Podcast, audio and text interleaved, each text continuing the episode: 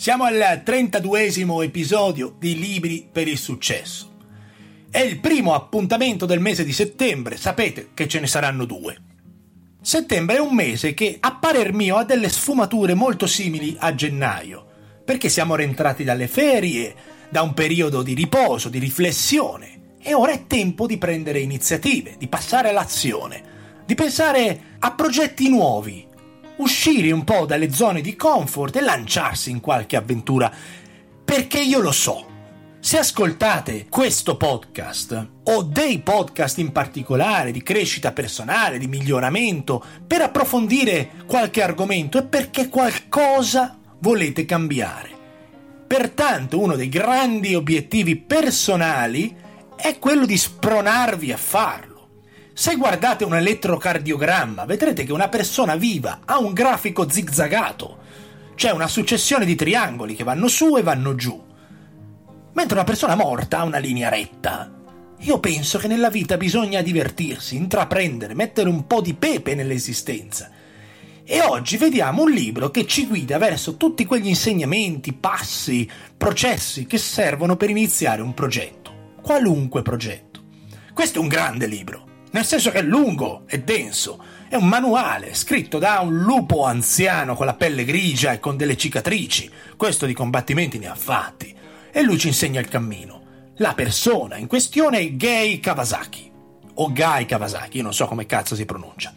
Il libro che scrive è L'arte di chi parte bene, in inglese The Art of Start versione 2.0, quindi immagino ce ne sia una precedente e questa invece ha qualche aggiunta, qualche revisione applicata. Ecco. Una premessa. Kawasaki scrive una cosa bellissima all'inizio del libro e dice: Se avessi saputo allora quello che so oggi, e sti cazzi. L'esperienza è una di quelle cose che ovviamente cambia tutto. Lui certe cose le ha fatte, le ha fatte tante volte. Ha avuto un grande successo e ha capito sulla sua pelle quello che serve per creare, lanciare, diffondere e mantenere un progetto, un'azienda. Quello che è. Il libro soprattutto si concentra in quel concetto americano di start-up. Però io penso che molte delle cose che dice si possono utilizzare per tutto. Chiunque stia covando nella propria mente la possibilità di fare un salto verso qualcosa di proprio, qualcosa di vostro, qualunque tipo di progetto, può essere un podcast, può essere un blog, può essere un libro o un'azienda. Però ci sono delle informazioni in questo libro che possono essere veramente utili all'ora di iniziare. Kawasaki nasce a Honolulu, quel posto che quando scendi dall'aereo nei film ti mettono la collana di fiori. Io non lo so se è vero o no, però comunque è una bella immagine. Lui ha creato delle aziende, ha investito in altre ha lavorato in due diverse occasioni per Apple e ricopriva un ruolo fondamentale perché curava il marketing del Macintosh. Lui è riconosciuto come uno dei primi evangelisti digitali. E, per esempio, lavora attualmente per Canva, non so se lo conoscete. Questa è un'impresa che ti permette di fare design senza essere un designer.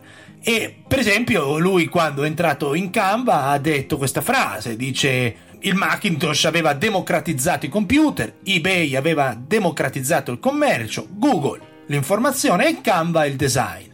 Ecco, quello che fa è questo, evangelizzare, portare e proliferare un messaggio a tanta gente in merito a una compagnia, un progetto, un'azienda. Ed è uno che ha raggiunto grandissimi risultati. Come dicevamo, il libro è denso, pieno di concetti, Ogni pagina ti racconta un aspetto preciso del processo di creazione di un progetto, però nel podcast vedremo qualche pennellata, perché se no stiamo qua quattro giorni. Quello che vi consiglierei è di dargli un'occhiata e magari non leggerlo da inizio a fine, ma guardare l'indice e andare a spulciare i capitoli che riguardano determinati argomenti. Volete iniziare un progetto? Qual è la prima cosa che dovete pensare? La genesi di un progetto, la sua nascita. Quando piantiamo il seme della nostra idea, iniziamo ad innaffiarlo, a dargli una forma, l'arte di iniziare. Ovviamente è molto più facile fare le cose bene dall'inizio che raddrizzarle una volta che abbiamo cominciato. a livello personale, leggendo questo libro, mi sono reso conto della quantità di minchiate che ho fatto mentre facevo il podcast. E ora al capitolo 32 certe cose non le posso più raddrizzare. Dovrò cercare di andare avanti a migliorare, senza però andare a ritroso. Ormai retroattivamente non posso più migliorare quello che ho già fatto. Però è un processo, è uno sviluppo. Anch'io sono qui per imparare come voi. Questo è un po' come quando giochi a tennis, no? Se impari tardi la tecnica, poi non da sistemi più. Il codice genetico della nostra idea è qualcosa di permanente. Pertanto è molto importante prestare attenzione all'inizio, alle sue alle fondamenta, perché devono reggere il peso delle nostre azioni future. C'è un mito da sfatare qui, quello che le grandi aziende iniziano con grandi ambizioni, grandi progetti megalomani. L'opinione dell'autore è che le grandi aziende nascono grazie a delle semplicissime domande e ci fa degli esempi. La prima, e quindi? A me mi sono sempre stati su coglioni quelli che mi dicevano, e quindi? E quindi cosa? Per esempio, se avete visto o intravisto una tendenza, vi chiedete che conseguenze potrebbe avere nel futuro, che opportunità potrebbe darvi, pensate a questo, tutti hanno uno smartphone. E quindi? E quindi lo smartphone ha una telecamera che permette di fare foto e un accesso a internet per caricarle e quindi, e quindi creiamo un'app che permette alla gente di caricare le proprie foto, votarle, commentare quelle degli altri. Così nasce Instagram. Per esempio, un'altra domanda è interessante il fatto che eh, la curiosità intellettuale. Spesso da questa nascono delle idee bizzarre, ma di grande successo. Per esempio, il signor eh, Spencer Silver, mentre cercava di creare un nuovo tipo di colla, si rese conto che quella cosa, quella sostanza che aveva creata non era così potente e riusciva a tenere incollato solamente un piccolo foglio di carta, non reggeva il peso di nient'altro. Interessante il fatto che. E quindi crea il post-it, famosissimo foglietto colorato, solitamente giallo, che si attacca ai frigoriferi con la lista della spesa di mezzo mondo. Un'altra domanda è: esiste un modo migliore? C'è qualche tipo di servizio, di prodotto che credi che possa essere fatto in un modo migliore? Fallo! Il fondatore della Porsche diceva che lui si guardava intorno e non riusciva mai a trovare la macchina dei suoi sogni. Esisteva un modo migliore secondo lui e quindi se l'è fatta. Poi un'altra domanda è se è possibile farlo, perché non lo facciamo noi o te. Per esempio, nel 1970 Motorola si inventa il telefono cellulare, quando i telefoni invece erano sempre collegati a dei luoghi e non a delle persone. Geniale. Guardate adesso. Qual è il tallone d'Achille, la debolezza di un'azienda leader di un settore? Questa è un'altra domanda. A volte le aziende che vanno troppo bene diventano delle fabbriche di denaro e smettono di innovare. Pensate voi al blockbuster che aveva tutto il mercato del noleggio dei, dei DVD, delle videocassette, c'era il gelato, io ci andavo spesso a prendere un film o due e me li guardavo a casa. Però dovevi appunto andartelo a prendere. E allora lì dice qual è il tallone d'Achille di questa azienda? Netflix. Crea una piattaforma che ti permette di fare la stessa cosa da casa tua davanti a uno schermo e il resto è storia, blockbuster è sparito. Queste sono alcune domande che potreste farvi per alimentare un processo di brainstorming nella vostra testa. Innaffiate questo seme, poi germoglierà in qualcosa, fatevi delle domande. Invece la gente si fa solo e sempre una domanda, quella sbagliata, che è come faccio a fare una fraccata di soldi? E questo è un errore per l'autore e anche per me lascia il tempo che trova. Se l'unica cosa che ti muove è il denaro, sarà veramente difficile creare qualcosa di grande. Pensate invece a come migliorare le cose, a come risolvere un problema, a come aiutare le persone con un servizio. Chiedetevi, senza il mio progetto, il mondo sarebbe un posto peggiore perché? E continuate a rispondervi. Allora di ragionare su cosa creare, come trovare uno spazio per la vostra idea, c'è un piccolo modello mentale di un tal Mark Coopersmith che ti dice pensate a queste tre cose. La prima, esperienza e conoscenza. Alla base di quello che fate ci deve essere conoscenza esperienza di un settore, di un prodotto, di un mercato. Qualunque cosa fate dovete conoscerla. La seconda, opportunità. Quindi, esiste un'opportunità all'interno di quel mercato. Analizzatelo. Analizzate, valutate che opportunità future ha il vostro progetto. Per esempio, volete entrare con un blog, con un podcast, io lo so che c'è gente che fa qualcosa di molto simile alla mia, però io ho pensato, per esempio, nel mio podcast, di, avevo questo interesse, questa esperienza e conoscenza, ho visto un'opportunità di poter dare qualcosa a chi lo ascolta, qualcosa di mio, perché alla fine questi non sono riassunti di libri, io ci metto opinioni sfacciatamente personali, che magari a qualcuno possono risultare utili. E poi c'è il terzo punto, la passione. Come abbiamo visto nell'episodio 2, So Good They Can't Ignore You, di Cal Newport, c'è un dibattito in merito al fatto che la passione ti porti al successo o è il successo che ti genera passione. Ovviamente un progetto che decolla ci dà l'adrenalina e la forza per andare avanti. Ma anche il contrario è vero, fare le cose con passione sicuramente aiuta ad avere successo. Pertanto, esperienza, opportunità, passione. Potreste non avere questi tre fattori, però ne bastano due per iniziare e raggiungere il vostro obiettivo. Li avete? Chiedetevelo sempre allora di iniziare un progetto nuovo. Un altro fattore critico è la scelta di compagni di viaggi, si sa. In un viaggio è sempre importante andarci con qualcuno che non ti rompa i coglioni. Spesso le amicizie si rompono in viaggio. Intraprendere un progetto insieme a qualcuno rappresenta sicuramente una sfida. Ci sono degli attributi, delle condizioni da valutare all'ora di scegliere i propri partner, perché magari non siamo tutti degli innovatori solitari come può essere Thomas Edison, Henry Ford, Richard Branson. Quelli prendono il volo da soli, vanno, però la maggior parte di noi, se vuole creare un'azienda, deve avere un team, dei compagni di viaggio, perché tu puoi avere un'idea, però per metterla in pratica ti serve una squadra. Ti serve un miscuglio di personalità, degli ingredienti che metti nel cocktail per arrivare ad avere un sapore buono. Una delle cose più importanti è vedere se ci sono delle similitudini come la visione, la direzione dove l'azienda vuole andare. Questo deve essere fondamentalmente lo stesso per tutti i fondatori, per tutti i compagni. La dimensione, non tutti vogliono creare un impero. Se un socio vuole fare una cosa piccolina e un altro socio vuole fare una cosa gigante, tutto va a puttane. E poi il compromesso, quello deve essere lo stesso per tutti i soci. Se uno sta a guardare gli altri che lavorano, eh, questo non va bene. E poi ci sono delle differenze invece che possono aggiungere un valore. Per esempio l'esperienza.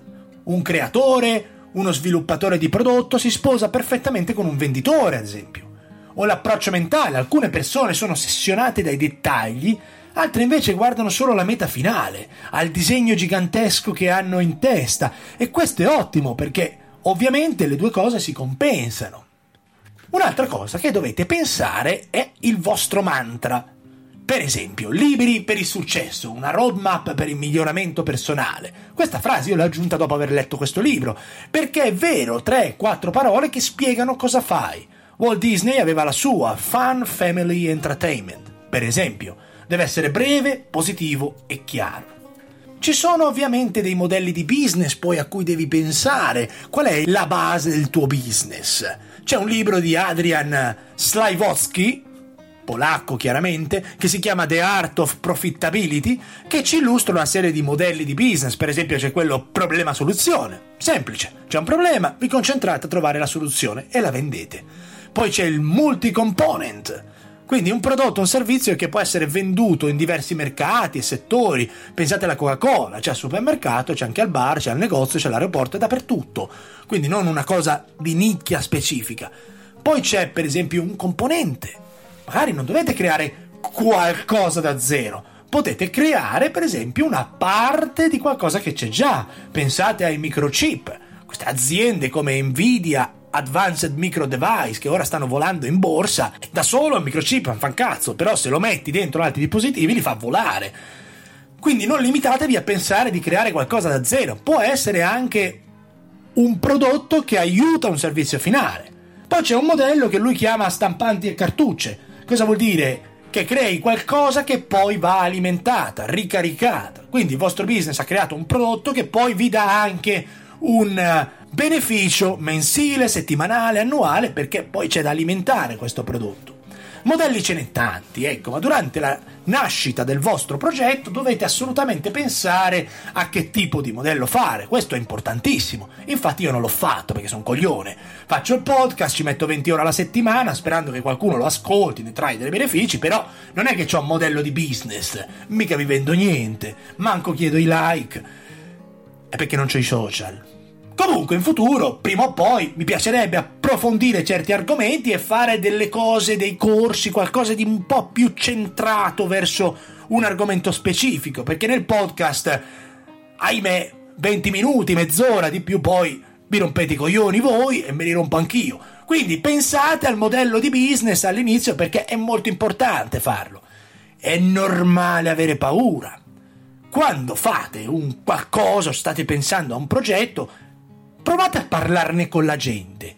Se su 10 persone 9 vi dicono che è una cazzata, magari ascoltateli. Se invece 5 vi dicono è una buona idea, 3 non lo so, non lo conosco, ecco cercate l'opinione anche delle persone che vi circondano. È importante, eh, perché magari noi nella testa pensiamo di sta facendo una cosa incredibile, poi però non è che ha un grande impatto.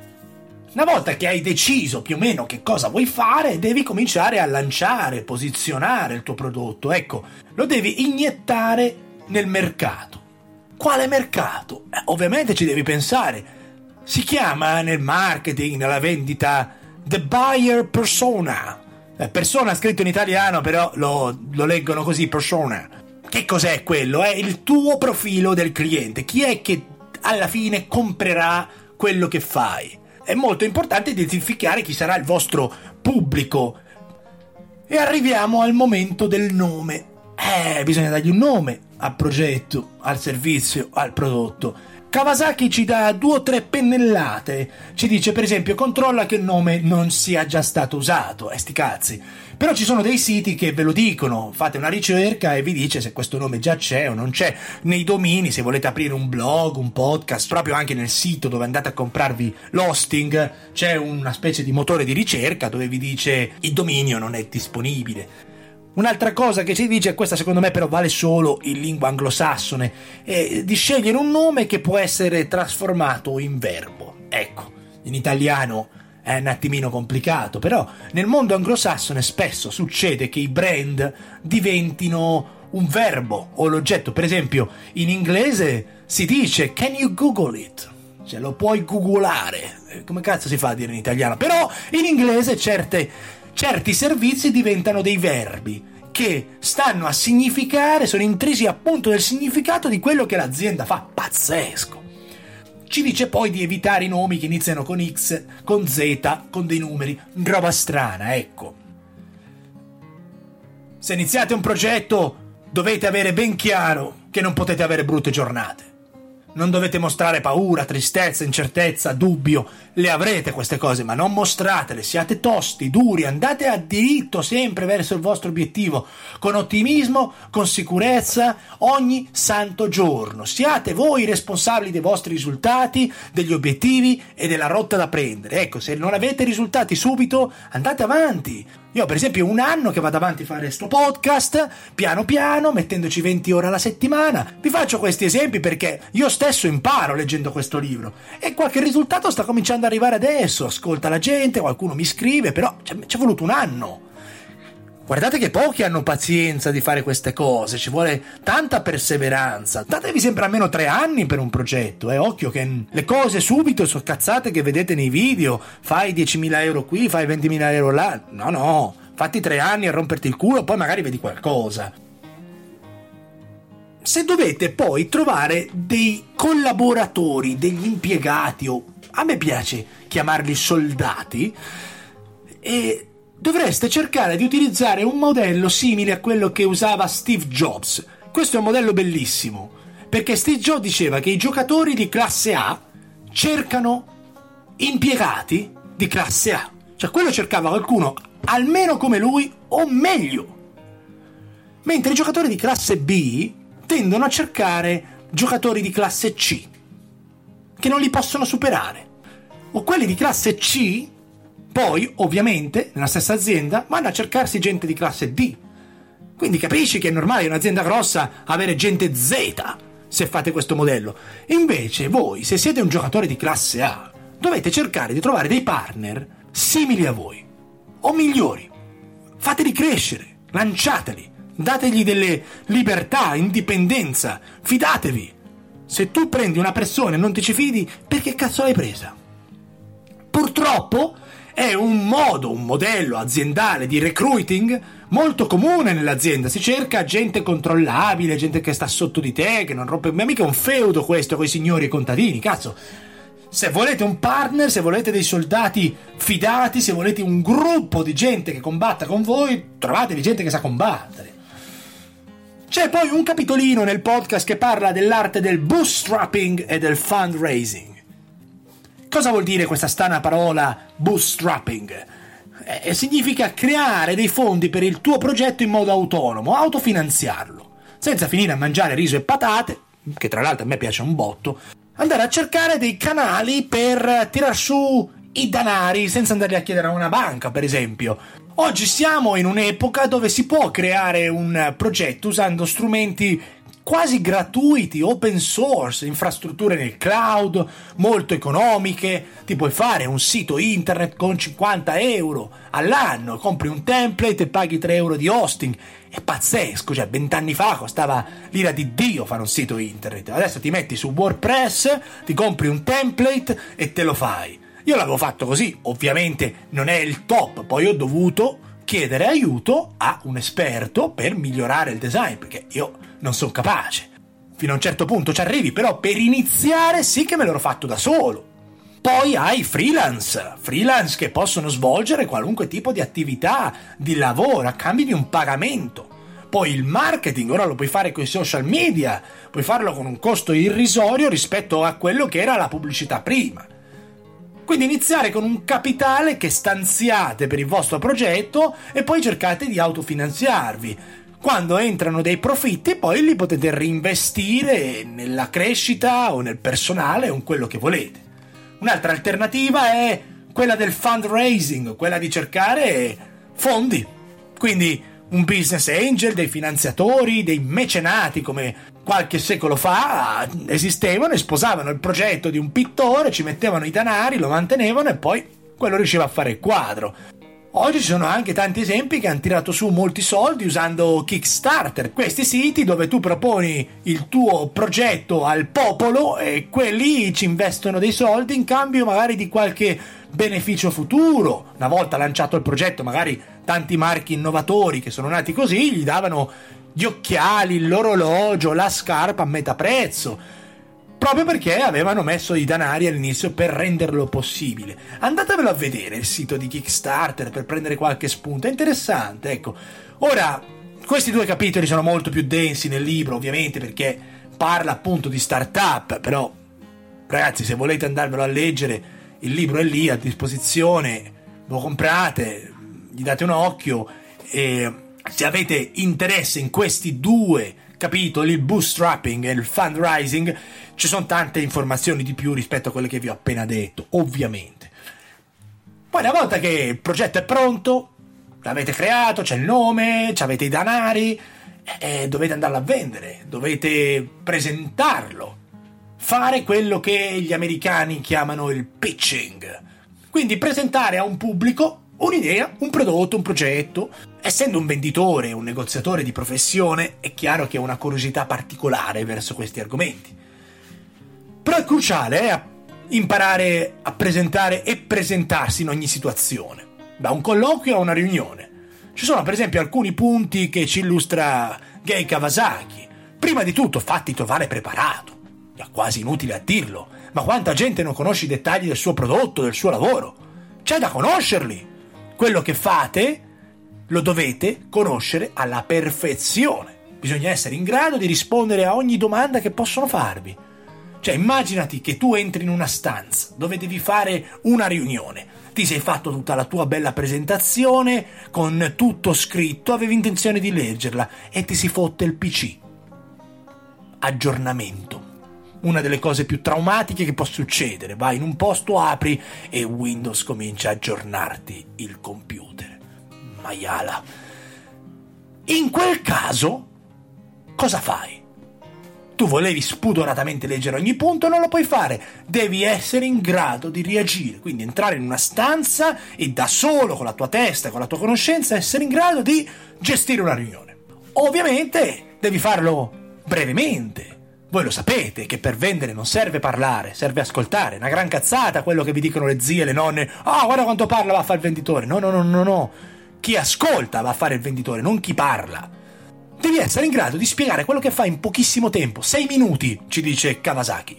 Per esempio, una cosa molto interessante da fare è creare l'indice della riunione fisica che dovrai avere all'inizio digli quanto tempo abbiamo a disposizione. Quelli magari ti dicono 15 minuti, ah, e allora gli dite va bene, vi presento in 5 il prodotto, quello che facciamo e poi fatemi le domande voi. Per esempio. Quindi è un ottimo modo di iniziare la nostra riunione perché dimostra flessibilità eh, all'ora di adattarsi, ecco, al tempo della persona che hai davanti.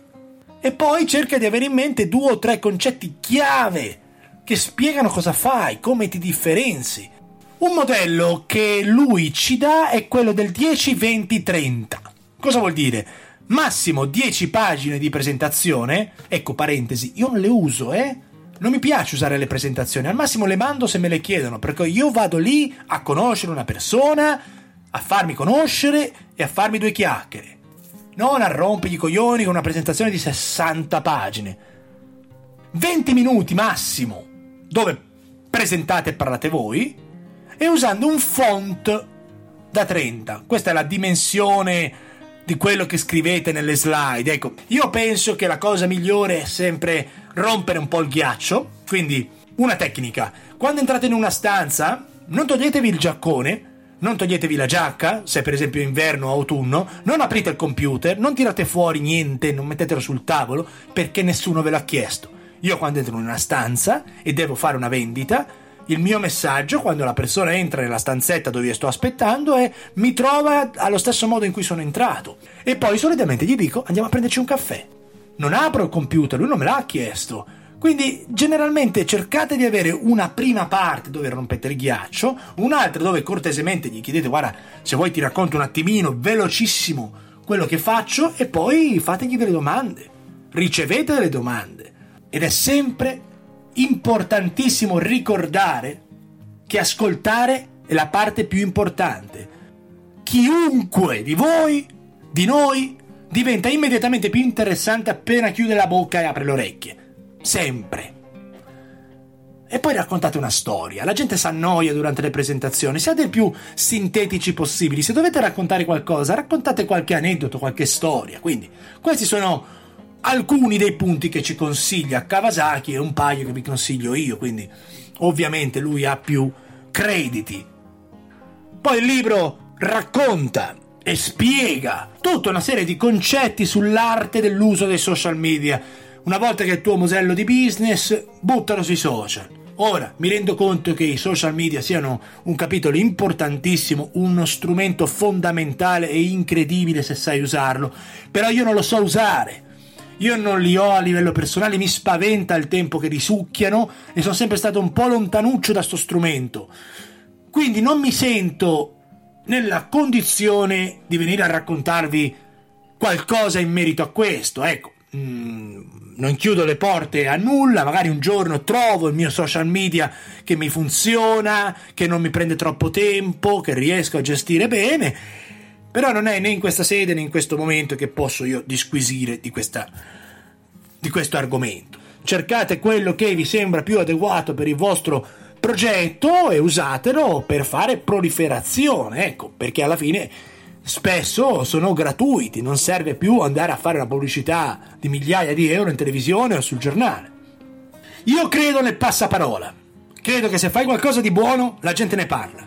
Uno ne parla tre, 3 ne parlano a 6, 6 ne parlano a 18 e così via. Credo che se volete fare un progetto, creare qualcosa, è importante avere bene in mente una serie di cose che poi è difficilissimo cambiare. Pertanto leggere dei libri prima di iniziare qualcosa è importante perché può impostare la direzione e la può impostare verso il punto giusto.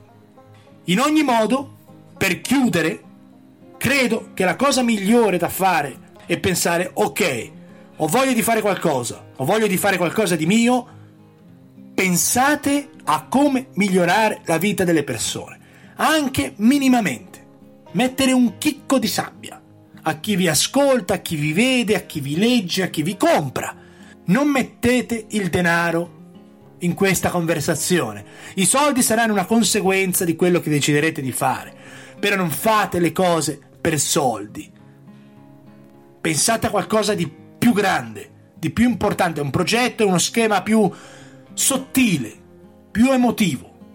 Questo è quello che io credo, ovviamente. Pertanto vi ringrazio per l'ascolto, è stata una puntata dove ci sono un po' di pennellate, ecco, per iniziare qualcosa. Spero che a qualcuno possa risultare utile. Il libro si chiama L'arte di partire, poi tra parentesi bene, ovviamente, di Gai Kawasaki o Gay Kawasaki. Vi ringrazio ancora per l'ascolto, ci sentiamo tra un paio di settimane con un nuovo argomento, un nuovo libro, una nuova tecnica o abilità, due episodi al mese, una a metà mese, una a fine mese. Mi fa piacere che ci sia qualche migliaia di persone che ascolta, è un qualcosa di incredibile, è passato giusto un anno da quando ho iniziato il podcast, quindi sono molto felice che ci siano persone che ne traggono dei benefici. Grazie ancora per l'ascolto e vi auguro una buonissima giornata e un buon progetto se ne inizierete uno. Ciao!